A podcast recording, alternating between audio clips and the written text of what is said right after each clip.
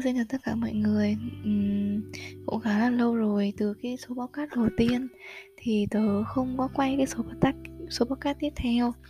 Thì um, thật ra thì bây giờ nói hỏi tớ là cái số podcast đầu tiên là tớ nói những cái gì, tớ cũng chả thực sự là tớ cũng chả nhớ nữa.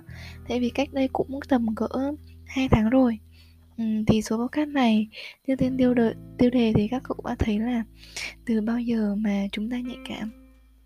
Ừ, mà tớ quen thì họ nhạy cảm khá là lâu rồi. Tớ thì tuổi đời vẫn còn ít thôi, trẻ lắm, trẻ măng à. Nhưng mà những người bạn của tớ mà tớ quen biết ấy, họ bị, bị nhạy cảm từ khi mà họ còn rất là bé. Về những cái tổn thương tâm lý, về những cái sự việc mà họ phải chứng kiến, họ phải trải qua khiến họ nhạy cảm hơn hơn bao giờ hết. Và hiện tại đến bây giờ thì họ vẫn còn nhạy cảm. Và khi mà ngẫm nghĩ về những người đấy và ngẫm nghĩ về cuộc đời của tớ thì tớ nhận ra một điều rằng tớ dần nhạy cảm hơn. Cụ thể thì năm lớp mười tớ có đi học xa nhà. Và những cái gọi là những cái gì mà tớ trải nghiệm, những trải nghiệm mà tớ chưa bao giờ được trải nghiệm thì tớ làm hết. Những cái gì mà tớ đã gọi là, gọi là một cảm giác rất là an toàn khi ở nhà thì khi mà tớ đi học xa nhà, tớ học nội trú các cậu ạ, tớ học xa nhà thì nó rất là mới lạ với tớ và nó khiến tớ phải suy ngẫm nhiều hơn về những cái tư duy này, lối sống, cách sống, cách mà chúng ta hướng tới những cái mục tiêu và những niềm đam mê mà mình theo đuổi. Thì ban đầu thì tớ không nhận ra, tớ cứ nghĩ là à, khi mà mình ở vùng an toàn như thế nào thì khi đi ra một môi trường mới, một cái xã hội mới thì mình vẫn sẽ như thế. Nhưng mà dần dần, thời gian trôi đi dần, có những cái sự việc mà gọi là nó ảnh hưởng đến cuộc đời tớ thì tớ mới nhận ra rằng à, thì ra mình đã nhạy cảm hơn, mình đã trưởng thành hơn, mình đã có những suy nghĩ chín chắn hơn. Và đến hiện tại bây giờ, có lẽ là tớ đang nhạy cảm. Vậy các cậu nhạy cảm từ bao giờ? Uhm, câu trả lời cũng không ai có thể xác định rõ được, tại vì nó khá là mơ hồ. Khi con người ta nhạy cảm, ta ngẫm lại về những cái gì mà mình đã trải qua thì Ờ, uh, mình mới biết là à, thì ra mình nhạy cảm đến như thế. Các cậu ạ, uhm, tớ cũng muốn chia sẻ là hôm nay tớ mới ăn cơm với mẹ. Và khi mà nói về cái chuyện nhỏ nghèo phân biệt ra, Không, không, không phải phân biệt mà kiểu chỉ nói thôi, thì tớ mới cảm thán với mẹ tớ một câu là sao có nhiều người lại giàu như thế mẹ nhỉ? Thì mẹ kêu là đúng, có những người, có những người rất là giàu, còn chúng ta thì mãi mãi nghèo như thế. Và mẹ tớ nói là bây giờ thì nhà tớ còn đỡ, chứ hồi xưa là nghèo sơ nghèo xác ra. Tớ phải dùng từ nghèo sơ nghèo xác cơ. Hồi xưa các cậu, nhà tớ ăn còn không có, mặc còn không đủ. Bây giờ thì có vẻ như là đỡ rồi, nhưng mà cái nghèo nó, nó vẫn đeo bám. uhm, Mấy năm nay thì nhà tớ cũng không khấm khá là mấy, làm ăn mùa màng thì thất mùa, xong rồi còn thời tiết ông trời cũng không tạo điều kiện thuận lợi để nhà tớ có thể gọi là Gọi là phất cờ à ừ, dạng ngại như vậy đấy. Thì nói một hồi thì mẹ tớ mới kể ra hồi xưa mẹ tớ từng phải gọi là đi lấy củi hai ba con đồi, mà đồi rất là cao, gọi là phải đi qua trèo đèo lội suối này, ăn ăn sắn, ăn khoai, độn cơm các kiểu. Tớ trong đầu tớ phải cảm thán một câu là sao hồi đấy mẹ tớ có thể kiên cường như thế. Mà hồi đấy mẹ tớ bằng tuổi tớ các cô ạ.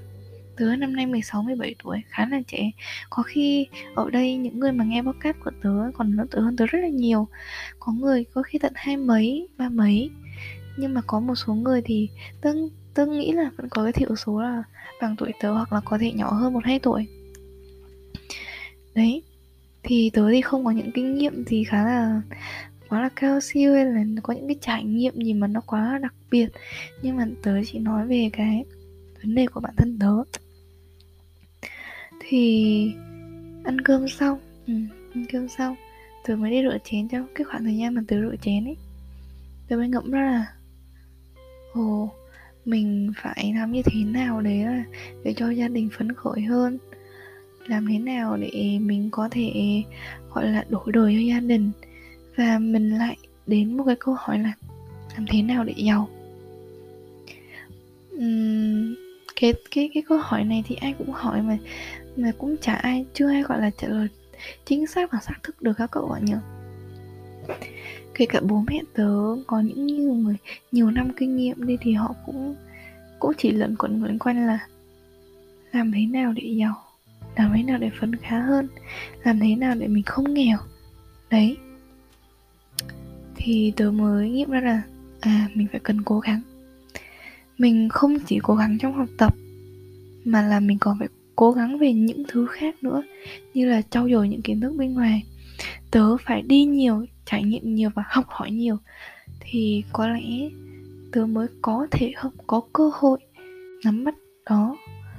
Và tớ thì đang cố gắng hơn từng ngày. Đấy là một, một câu chuyện của tớ. Và các cậu, tớ trong năm vừa qua thì tớ cũng trải qua khá là nhiều chuyện gọi là nó gắn liền với cuộc đời của tớ. Sau khi trải qua những câu chuyện đấy thì tớ cũng suy nghĩ khá là nhiều. Tớ suy nghĩ là à, tại sao mà bản thân mình lại không được như thế? À, tại sao là người ta yếu kém hơn mình mà người ta lại có thể có những cái sự lựa chọn tốt hơn mình? Đến đây thì tớ cũng có kể một câu chuyện cho các cậu, đó là tớ không phải là chê bai là cái gì cả, nhưng mà tớ thật sự là điểm tổng phết tớ cao hơn bạn của tớ chuyển trường về. Tớ chuyển trường nhưng mà bạn của tớ lại được vô gọi là lớp a một các cậu ạ. Còn tớ thì kiểu bị hắt hủi á. Xong rồi trong khoảng thời gian đấy thì mọi người cứ nghĩ là tớ sẽ buồn, nhưng mà tớ không buồn mà tớ tức. Tớ tức vì những gì mà được năng lực của tớ không được ai Không được ai công nhận. Họ chỉ nhìn là à, quan hệ và tiền, đồng tiền đi trước đó các cậu ạ. Thì tớ nghiệm ra được những vấn đề đấy và tớ đã suy nghĩ khá là nhiều. Rồi tớ học được một tuần ở lớp mới, xong rồi tớ cảm thấy là à, nó cũng không quá là thất vọng, tuyệt vọng như là tớ từng tưởng tượng.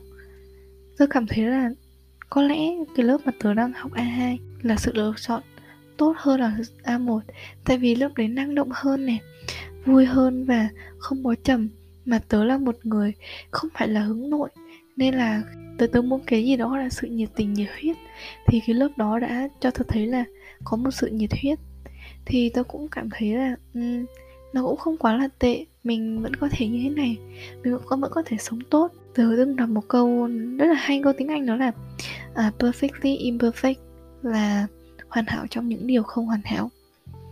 Thì tớ cảm thấy um, có lẽ mình là một trong những trường hợp như thế. Nên đây thì sẽ có một số người kêu là à, những liên quan đến cái nội dung tiêu đề của tớ là từ bao giờ mà các cậu nhạy cảm. Nhưng mà tớ, tớ muốn nói chứ, tớ muốn share câu chuyện của tớ với các cậu. Và tớ muốn các cậu cảm nhận được là à, tớ đã nhạy cảm hơn qua những cái sự vật nào, sự việc nào. Tớ đã cảm nhận là à, tớ đã chín chắn hơn, tớ đã biết suy nghĩ nhiều hơn. Trước kia thì tớ chả bao giờ tớ suy nghĩ đến cái đấy. Thật sự tớ chả bao giờ là à, tớ cứ nghĩ là để kệ đi, cho bố mẹ lo đi, bố mẹ lo cho mình, chắc chắn là bố mẹ phải lo rồi, nên là mình chả cần phải suy nghĩ. Nhưng mà khi càng ngày càng lớn lên thì tôi cảm giác là bản thân mình, tự bản thân mình phải là cái người suy nghĩ ngược lại cho bố mẹ. Tớ không chỉ những suy nghĩ những cái chuyện mà trọng đại như thế này, mà mà vô tình đôi khi cũng có một những gọi là một số lời nói không hay, tớ cũng có thể nằm tớ trằn trọc. Nó khiến tớ phải trằn trọc lăn đi lăn lại. Và tớ chắc hẳn một điều là ở đây có rất nhiều, nhiều người giống tớ, uhm, nhạy cảm với những gì mà xung quanh chúng ta đang diễn ra, nhạy cảm với từng lời nói, từng hành động, từng câu chuyện một. Suy nghĩ khá nhiều, suy nghĩ xong rồi lại cho bản thân mình là kém cỏi, cho bản thân mình là không hoàn hảo, không tốt, rồi nghĩ bản thân rồi lại tự ti. uhm, tớ tớ không đánh giá khách quan là nhạy cảm tốt hay không tốt, nhưng mà theo tớ thì nó có hai mặt, mặt tốt và mặt không tốt.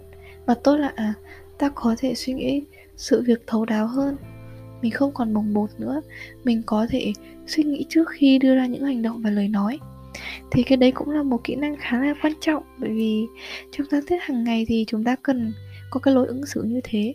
Nhưng mà cái mà mặt không tốt á, thì nó lại khiến chúng ta tự ti về bản thân mình quá là nhiều đi. Tôi có một người bạn, cậu ấy khá là tự ti.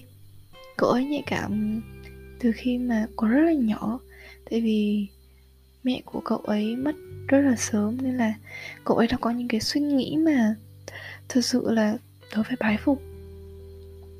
Những cái suy nghĩ mà cái lứa tuổi mà chỉ ăn, chỉ học thôi ấy, chỉ có chơi thôi, thì cậu ấy đã suy nghĩ rồi, đã là một người lớn rồi. Thì tôi rất là bái phục cậu ấy. Và những cái nhạy cảm đấy khiến cậu ấy rơi vào tuyệt vọng. Cậu ấy từng tâm sự với tớ là muốn rời khỏi cái thế giới này. Cậu ấy không thích sống nữa.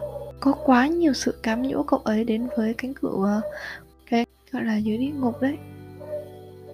Có quá nhiều sự cám dỗ. Khi mà tớ biết câu chuyện của cậu ấy thì tớ ngẫm lại, ừ, có vẻ là mình còn khá là may mắn so với cuộc đời của cậu ấy. Trước kia thì tớ hay oán trách lắm. À, trách là tại sao mình như như thế này à, tại sao ông trời như thế này với tôi. Nhưng mà khi mình biết những cái câu chuyện mà họ còn đáng thương hơn mình ấy, thì tớ lại cảm thấy là Ờ oh, thực ra thì mình cũng hạnh phúc rồi mà. Chẳng qua là mình chưa nghiệm ra thôi.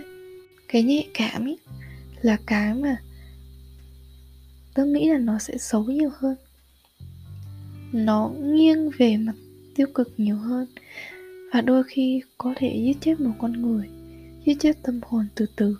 Như tớ đã chia sẻ ở đầu thì có vẻ như là tớ đang dần nhạy cảm các cậu ạ. uhm, Nhưng mà tớ nghĩ là cái sự nhạy cảm này của tớ khiến cho tớ có động lực. Tớ nhạy cảm về tất cả vấn đề, nhưng mà nó lại là động lực để cho tớ, thôi thúc tớ à, mình phải cố gắng hơn. Từng giây tớ... cố gắng hơn. Từng giây, từng phút, từng giờ trôi qua đều là vàng đối với tớ.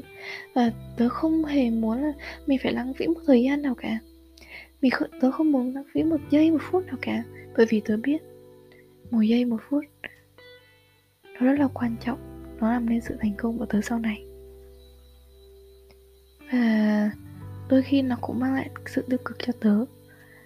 Các cậu ạ, nếu như mà ai nhạy cảm hơn tớ đi, chẳng hạn như là chỉ cần một câu nói thôi cũng đủ cậu phải suy nghĩ hàng hàng ngày đi. Có khi phải ám ảnh sẽ dứt đến từng năm một. Thì tớ mong là các cậu sẽ gọi là cân bằng, điều hòa lại. Thật ra thì nhạy cảm cũng tốt đấy, nhưng mà nó chỉ là một chút thôi. Cậu quáng cân bằng lại. Uhm, cân bằng cái sự gọi là nhìn thấu hiểu. Và mình không nên bận tâm đến cái những lời mà nó không phải là về mình. Thì tớ nghĩ nó khá là khó đấy. Ngay cả bản thân tớ, tớ cũng vậy thôi. Nhưng dù gì đi chăng nữa, nhạy cảm cũng là một cái gì đấy ông trời ban cho ta. Thì cũng chúng ta không nên quá là ghét bỏ nó, mà căm phẫn nó, mà à, khiến mình tự ti mãi được các cậu nhỉ. Hãy nhìn nó theo một cách tích cực hơn, một cái hướng mà à, mình tìm ra cái sự tốt đẹp ở nó. Như là perfectly imperfect. ừ. Thì podcast của tớ đến đây là hết rồi. Đây cũng chỉ là những cái câu chuyện, những cái tâm sự của tớ thôi. Mà nếu như mà các cậu có cảm giác như là à, lan man này, hay là ừ, không muốn nghe, thì các cậu có thể skip lại và không nghe nữa. Và tớ thì tớ làm cái podcast này nên thì cũng kiểu chỉ đến cái mục đích là à, tớ muốn tâm tớ muốn được tâm sự, tớ muốn được giải tỏa ra thôi. Nên là cũng rất là mong các cậu sẽ bỏ qua cho tớ. Và podcast của tớ nên là hết rồi. Thật sự rất là cảm ơn tất cả mọi người đã nghe đến đây, và chúc cậu một buổi tối tốt lành nhé. Bye bye.